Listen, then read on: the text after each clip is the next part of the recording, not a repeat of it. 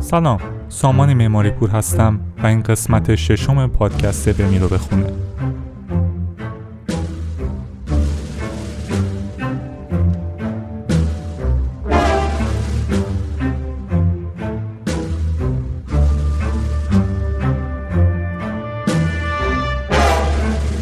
در این پادکست که یک هفته در میون منتشر میشه سعی بر اینه که در مورد کتاب ها، مقالات و اخباری که به بهتر شدن زندگیمون کمک می‌کنند.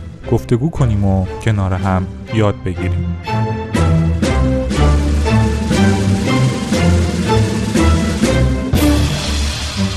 موضوع این قسمت که متاسفانه با یک هفته تاخیر در اواخر تابستان 98 منتشر میشه. غم و اندوه در حیواناته.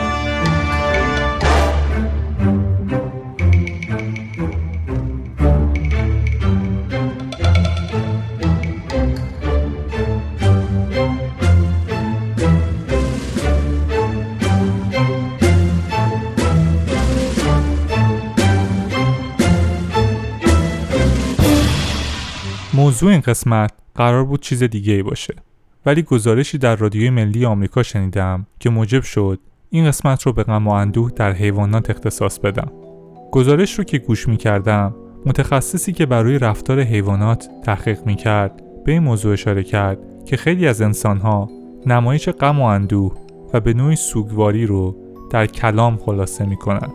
یعنی نمایش غم و اندوه رو فقط در قالب ناله کردن و صحبت کردن از مصیبت ها می‌بینه. این مسئله موجب میشه. اگه غم و اندوهی باشه ولی به زبان آورده نشه توسط بخش بزرگی از ما آدم ها دیده نشه.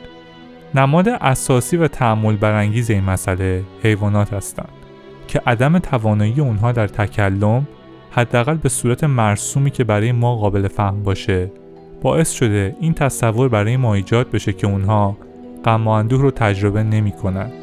درست خیلی از ما به خصوص کسانی که با حیوانات زندگی می‌کنند و مثلا سگ یا گربه دارند ناراحتی و استراب این حیوانات رو دیدن و به اون باور دارند ولی مسئله غم و اندوه در حیوانات ابعاد بسیار گسترده تری داره. مسئله دیگه که در این گزارش مطرح میشه نیاز ما به انکار کردن این حس در حیواناته. به خصوص وقتی پای حیواناتی در میونه که در مزارع یا به صورت صنعتی برای تامین گوشت پرورش داده میشن.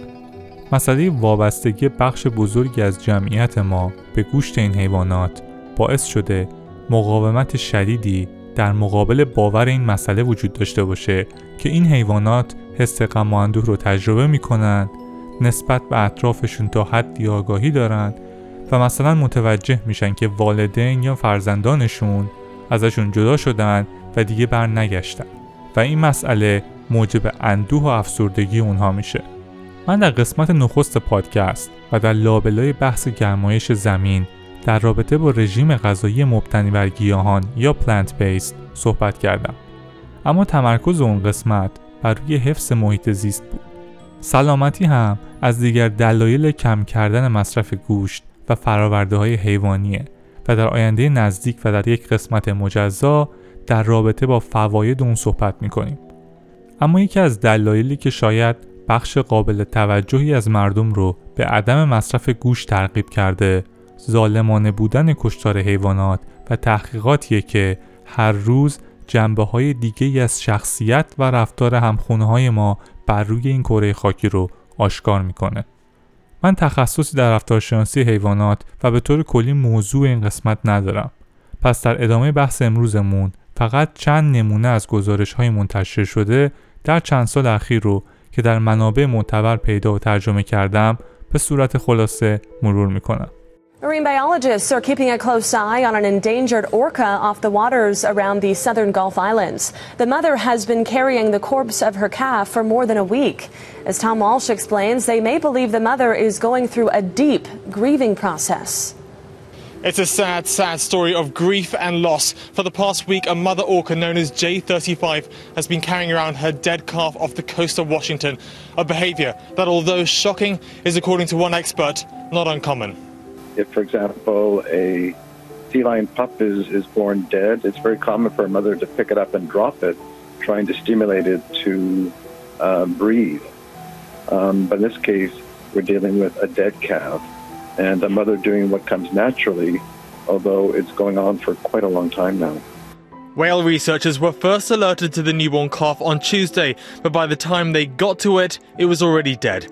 There's no indication as to how it died, but since then the mother has been getting weaker and weaker as it tries to carry its dead offspring above the water. With only 75 southern resident killer whales left in the wild, researchers are now seriously concerned for her health and may have to intervene. برای مدت کوتاهی در اواخر جولای 2018 روزگار برای نهنگهای قاتل سواحل جنوب غربی کانادا رنگ و بوی امید گرفته بود. در یک اتفاق نادر بچه نهنگ تازه متولد شده در کنار مادرش در حال شنا بود. کورسوی امیدی برای جمعیتی که سالها یک نوزاد سالم هم به خودش ندیده بود.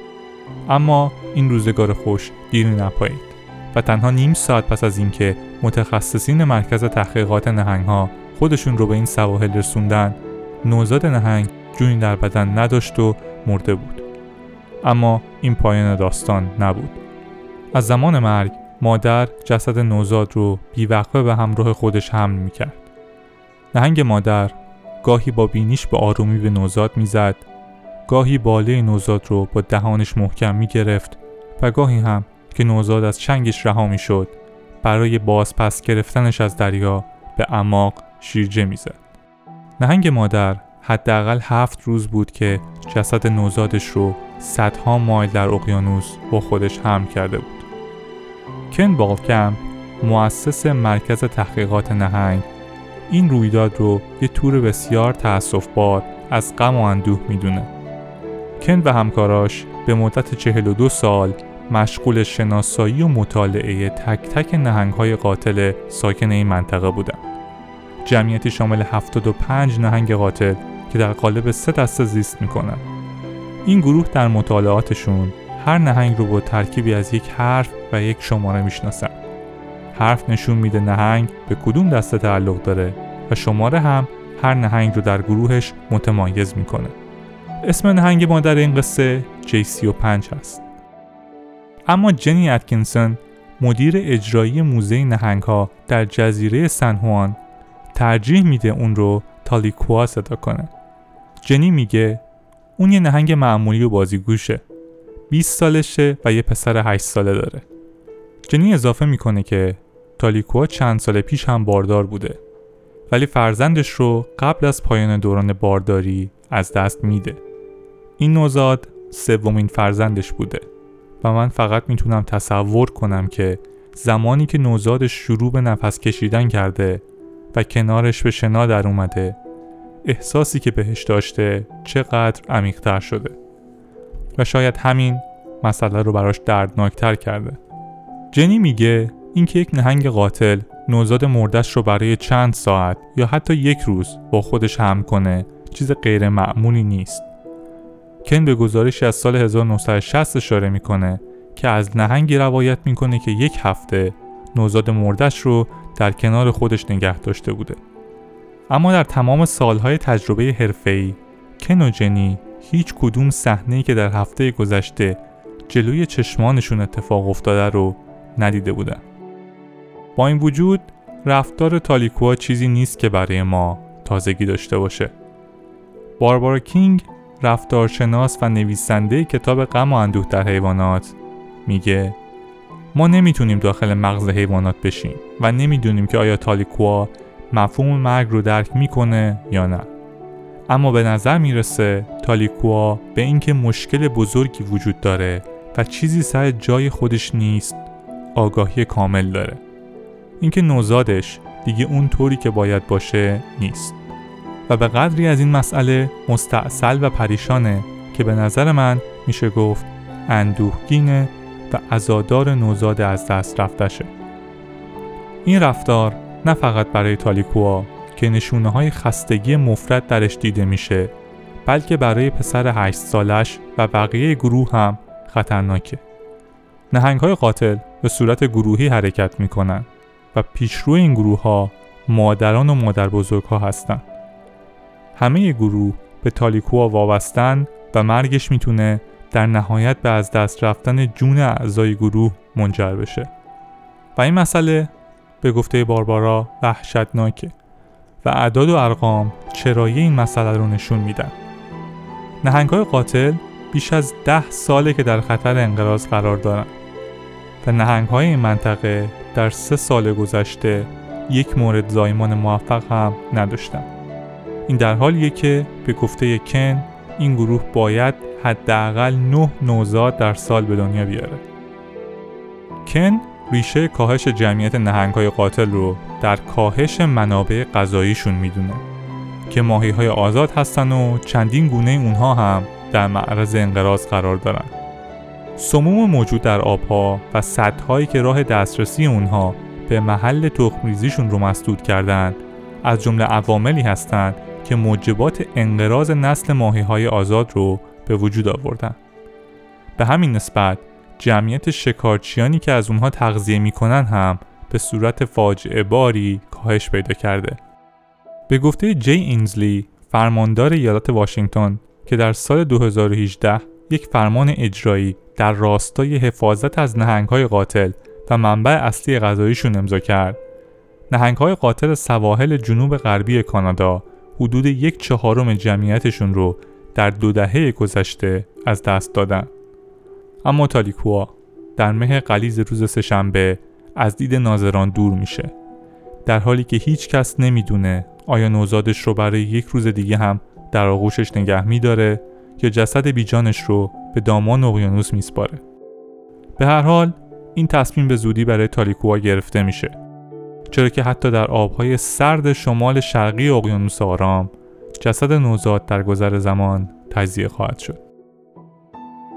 کن امیدوار هرچه زودتر و در پس این اتفاق ناگوار یک روز خوب پیش روی تالیکوا و سایر نهنگ های قاتل باشه.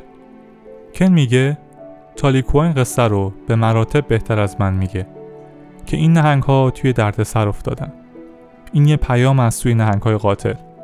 اونها حیوانات خارق‌العاده‌ای هستن می‌دونن که دارن تماشا میشن. می‌دونن چه اتفاقی داره میفته و به اینکه غذای کافی وجود نداره اشراف دارن. و شاید می‌دونن که این مسئله زیر سر ماست.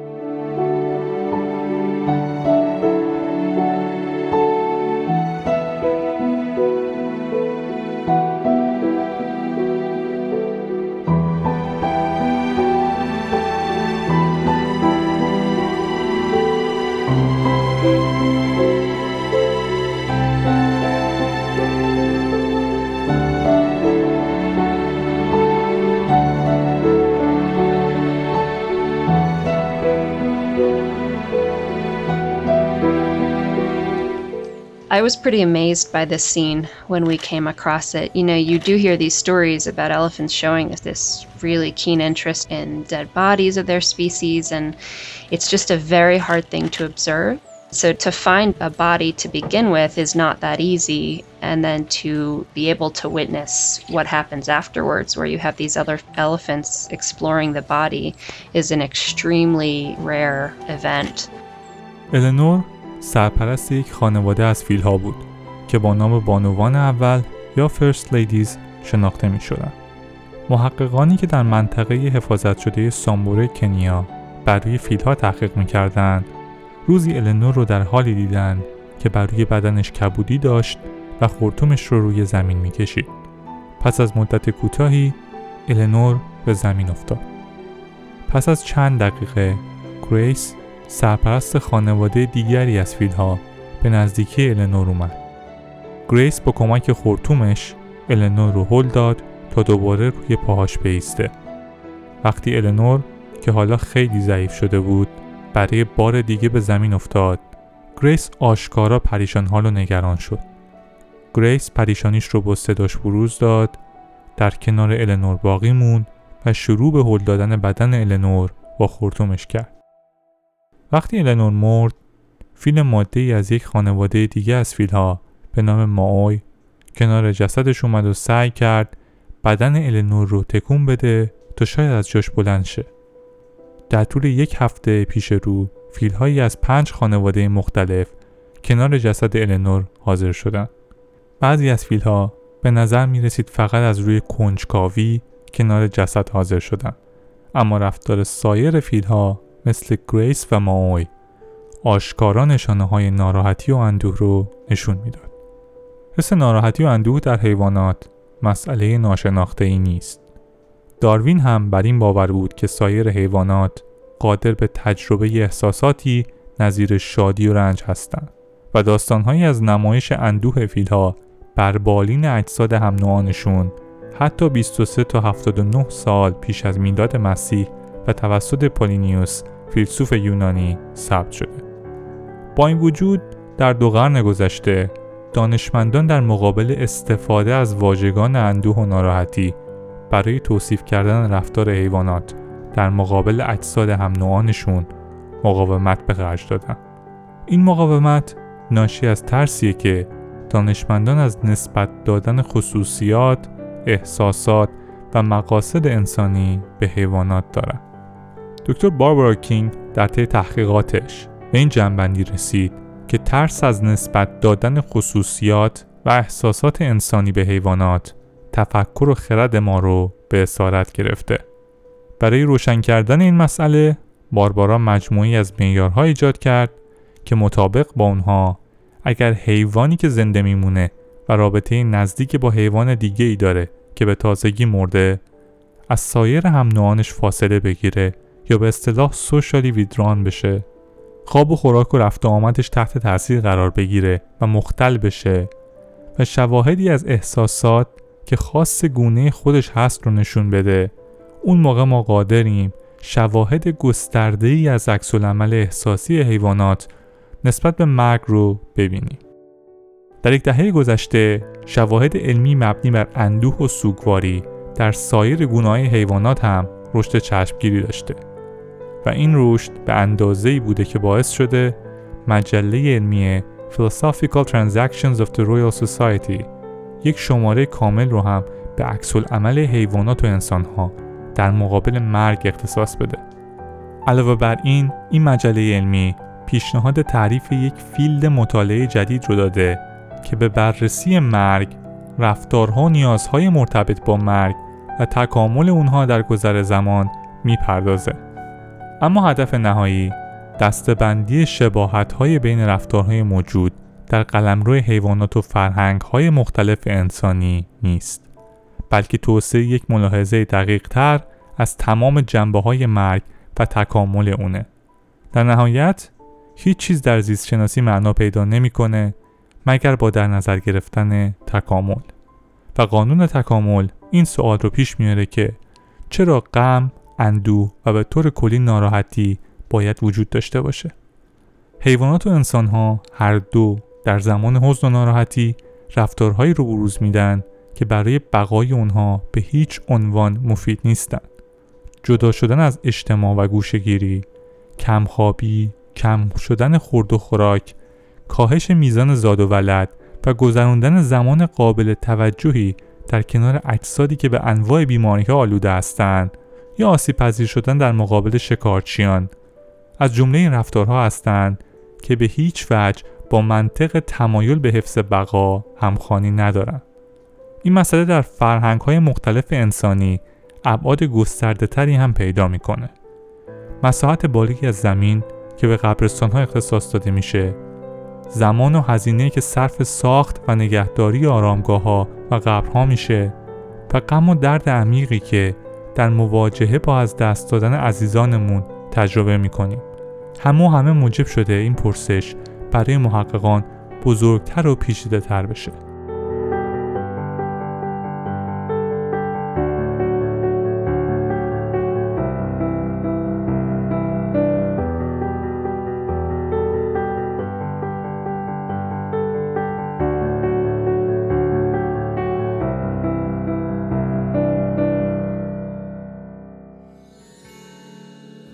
Wanted to write a book about animal grief because the animals were telling me it was time to write a book about animal grief.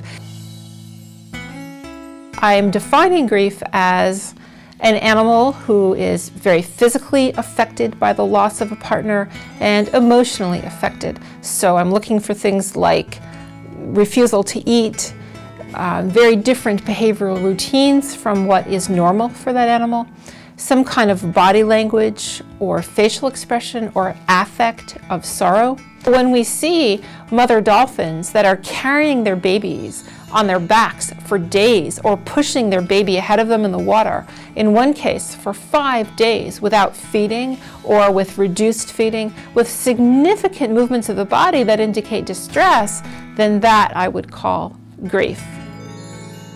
باربارا کینگ کتابی نوشته با عنوان How Animals Grieve یا حیوانات چگونه قصه داری می‌کنن.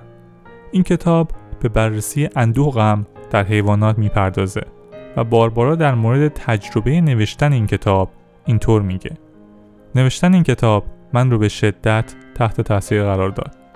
خوندن مقالات و مصاحبه با افراد با تجربه ای که از نزدیک مسئول نگهداری از حیوانات بودند موجب شد شناخت تازه و عمیقتری از این موضوع پیدا کنم که حیوانات چه درک گسترده ای از زندگیشون دارن فیلها اندوهگین میشن و قصه می‌خورن شامپانزه ها، گوریل ها، پستانداران دریایی مثل نهنگ ها و دلفین ها، اسب ها، خرگوش ها، گربه ها و سگ ها و حتی بعضی از پرندگان همه و همه غم و ناراحتی رو درک می‌کنن و تجربهش می‌کنن. با اینکه هنوز این کتاب رو نخوندم به نظرم ارزش خوندن رو داره و امیدوارم اگر فرصت کردین حتما مطالعهش کنید. و در نهایت چیزی که فکر من رو خیلی مشغول کرده اینه که اگه روزی از دل همین کره خاکی یا از جهانی دیگه موجودی باهوشتر از ما بیاد و ما در مقابل هوشیاری و نبوغ اون موجود مثل میمونها در قیاس با انسانهای امروزی باشیم چه انتظاری از اون موجود داریم؟ و چه حسی خواهیم داشت اگه به ما به همون دیدی نگاه کنه که ما به سایر موجودات زنده نگاه می‌کنیم؟ و ما همون کاری رو بکنه که ما با سایر موجودات می‌کنیم. مثلا برای تغذیه خودش و فرزندانش ما رو شکار کنه. یا برای تفریح و سرگرمی ما رو از خونه هامون بیرون بکشه و به یک سری سلول فلزی منتقل کنه.